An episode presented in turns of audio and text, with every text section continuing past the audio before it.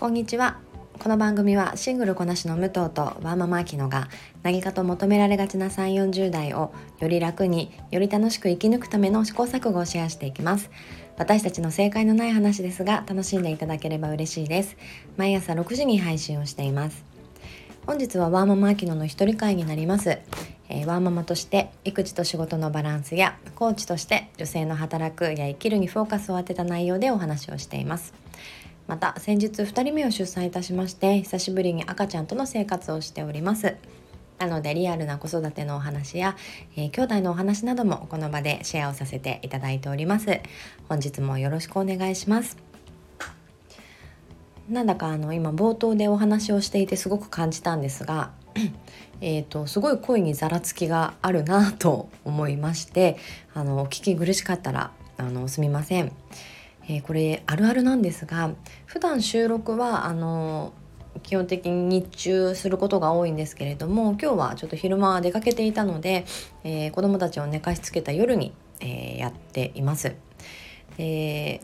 ついついねあの子供といると、えー、あれやんなこれやんなだったり、え今日も公園を行ってきたんですがあの遠くに行っちゃうのでね大きい声で「そっち行かないで」とか「もう行くよ」とかあの声を張ることが夕方くらいから夜にかけて多いので あんまり私声帯が強くない方なんですけれどもあの夜はね結構声がお疲れになってしまうんだなっていうのを今回あの収録して今気が付くという事態が発生しています。なのですいませんちょっとあのもともとね声低めなんですがより一層なんでしょうちょっとお聞き苦しい部分があるかと思うんですがすみません今日はちょっとこの感じでお話しさせてください。えー、っと最初にちょっと雑談ですがあの先週私結婚式に久しぶりに行くんですっていうお話をさせてもらいました。えー、その日はね本当に何でしょうもう心がほわほわした気持ちになってあの本当に結婚式って、まあ、私仕事でも携わっていましたがあのいい気が流れるというか私決してあのそんな、ね、何かが分かるっていうことは全然ないんですけれどもあの幸せな空間だなっていうのを実感した一日でした。でおかげさまでねあのちょっとドキドキしていた移動もあの娘がすごく、えー、寝てくれてあの結構長い距離の往復だったんですけれども困ることなくそして嫌な人に会うこともなくあの無事に終了しました。でもこれはねあの、えー、私ちょっとストーリーでつぶやいたんですがあのもちろん周りの人に迷惑かけないようにっていうのもあるんですが何よりも私自身が嫌な気持ちになりたくないのでやっぱり、うん、時間も考慮しましたし、えー、遠回りだったり、えー、時間もかかったりお金もちょっとプラスになっちゃうけれども、えー、できる限り快適なルートを選ぶとかっていう考慮と配慮の上で、えー、いい一日だったなっていうのを感じています。これねなんでこっちがこんなに苦労しなきゃいけないんだよっていうふうに思い思う部分でもあると思うんですけれどもなんか私はやっぱり自分を守るためにもあのそれは全然選択して必要なあのコストだったなって思っています。まあ、そんな感じで、えーと、先週はねいい一日を過ごさせてもらいました。えー、ではちょっと本題に入らせていただこうと思いますが今日は結構がっつりコーチング系のお話なんですけれども、まあ、よくえー、自己理解とかね聞くと思うんですが、まあ、自己理解が大切とか自己理解がどれくらいできているかとか、まあ、でもそもそも何でそんなに自己理解が大事なのかっていうのをちょっとなんか深掘りしてお話ししていければなと思っております。どうぞよかったらお付き合いください。毎週やっているセルフコーチングもそうなんですけれども基本的にはやっぱりこう自己理解っていう土台があった上で、えー、多面的に、まあ、いろんな側面で、えー、自分と向き合っていくっていうようなあの流れになっていると思います。この1年で毎週、まあ、一つメッセージをお伝えさせていただいたんですが、まあ、本当にいろんな角度から、えー、自分というものを見つめていくんですが、まあ、そもそもその自己理解が進むとどういうメリットがあるのか。あとは私タイトルにも「これからの時代」っていうふうにつけたんですけれども、えー、選択肢が多い今の時代だからこそ、まあ、多様性と言われるこの時代だからこそ、えー、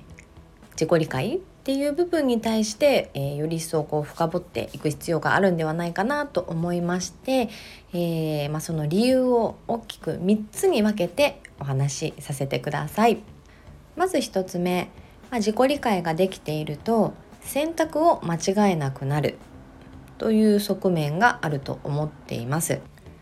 自己理解ってつまりは、まあ、自分にとって重要なことだったりとか自分が興味あることをこうしっかり認識できている状態です。なので、えー、まあ、その時、まあ、Now でもいいと思うんですがあとは将来を見据えた時自分の理想の未来を考えた時に自分はこの目の前の選択肢から何をえー、チョイスすればいいのかっていうのが自然と分かってくるようになりますあとはそれプラスその選択で間違いないんだっていうふうに、えー、認識しやすくなりますこう選択した後にえこれで良かったかなとかあっちの方が良かったんじゃないかなっていう不安に思う気持ちっていうのがあのちっちゃくなりますね。そういった意味で、えー、選択を間違えなくな間違え、まあ、にくくなると言った方がいいですかね。えー、自己理解はそういったメリットがあると思っています。で2つ目は、えー、他者理解が深まるっていうことはつまりは、えー、周りの人とのコミュニケーションが良くなりやすいので、えー、良い人間関係が築きやすいっていう部分です。えー、まあ、そもそも自分のことがわからない人は当たり前ですけれども他の人を理解することは難しいです。え自分のえー、コミュニケーションタイプ。自分はどういう時にどういう気持ちになるのか。とかこれに、えー、ネガティブに反応するとか。っていうことが分かっていると、えー、他人とのコミュニケーションがすごく取りやすくなるので、まあ、良くも悪くもではあると思うんですけれども、え自分の、え良い人間関係を築ける人を選べるっていう、まあ、ここも選択につながってくるかと思うんですがそういった側面があります。結局自己理解って他者理解にすごくつながってくるんですよね。で他者理解ができると最初にお話ししたように,、えー、に良い人間関係が築けるようになるので、まあ、人生においての豊かさってやっぱり人間関係影響していることって多くあると思います。まあ、逆に、えー、人のストレス、えー、悩みっていう7割は人間関係とも言われているくらい、えー、そこら辺のねあの人間関係自体に悩むことなくこういい方に、えー、自分にとってプラスになる方に持っていく力が、えー、備わってきます。で最後3つ目ですが、えー、自己理解が深まると自分で自分の人生の舵取りができるようになる、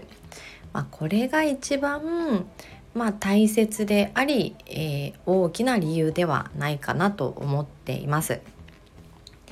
あの私たちの好きな、まあ、特に武藤さんが好きなねジェーン・スーさんのお言葉で、まあ、自分がこう選んだ道を正解にしていくっていうのがありますが結局それは、えー、自分で舵取りをしているからこそ正解にできることであって他人に言われて選んだ道っていうのは自分で舵取りができているとはやっぱり言えないのでえー、そこに対しての充実感っていうのは全く変わってくるものと思います。人の幸福度はよくま自己決定が多いほど上がっていくとも言われますが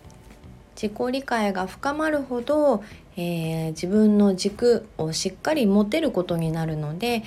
ブレたり迷ったりすることが少なくなって自信を持って自分の人生の舵取りができるんじゃないかなと思っています。今日はまあなんとなくこう自己理解って大事大事と分かっていながら改めて何で大事なんだろうって考えた時に私が思う3つの理由を、え、ちょっと深掘りしてお話をさせていただきました。改めてお伝えさせていただくとまず1つ目は自己理解ができていることによって、えー、選択を間違えなくなる、まあ、間違えにくくなると言ってときましょうかね。あの間違えることが悪いことではないですし、まあ、ちょっと3つ目の理由にもつながってくるので、まあ、選択を、えー、間違えにくくなるというところ。あと2つ目は他者理解が深まって良い人間関係が築きやすい。で最後3つ目、えー、自分で自分の人生の舵取りができる、まあ、これが一番、えー、一番と言ったらあれですが、まあ、人生においてすごく豊かさを感じられる部分ではないのかなと思っています。なので今日はこの3つについてお話をさせていただきました。最後に雑談で、えー、昨日の武藤の配信を聞いていて私ちょっと思い出しかった思い出したことがあったのでシェアさせてください。あの先日娘を連れて、まあ、買い物している時に、えー、すごい泣いてたんですよねベビーカーの中で。でもそれは私の中であの眠い状態で寝る直前って一回うわーっと泣くんですよ。でストンと落ちるんですけれども、まああのまあ、なかなかのね泣き声だったので、えー、おばあちゃん、まあ、おばあちゃんって言っていいんですかねがあの近づいてきて「暑いんじゃないの?」って声をかけてくださったんですよ。で多分1人目の時だったら私が1人目の出産の時だったら「えー、もう余計なこと言わなくていいよ」って「もう私が一番分かってんだからいいよほっといてよ」って思ってしまったと思うんですよ。おばあちゃんはね気になって声をかけてくださったと思うんですがだけど今の今のというかその時の私は「あ寝る前は一回こうやってうわーっと泣くんですよ」って返せたんですよね。もうあの何でしょう別にこう外向きの私ではなく本当に本心から。でその後おばあちゃんも「ああそうなのね眠いのにかわいそうね」っていうあのちょっと一連のこのやり取りが私すごくいいコミュニケーションだなって感じれてすごい自分で言うのもあれなんですけれども、えー、私のその解釈の選択肢ってきっといろいろあったと思うんですよね。その今言ったように1人目の時だったらこう感じてたと思うっていうのも一つですしまあそうですねってさらっと流すのも一つあったと思いますしでも正直に私が思っていることを別におばあちゃんもどうでもなんでしょう知りたくもないかもしれないんですがちゃんと伝えたことによって、えー、そこでいいこうコミュニケーションの場が生まれたなっていうのを感じれてうーんなんかこれだよなって思ったんですよね。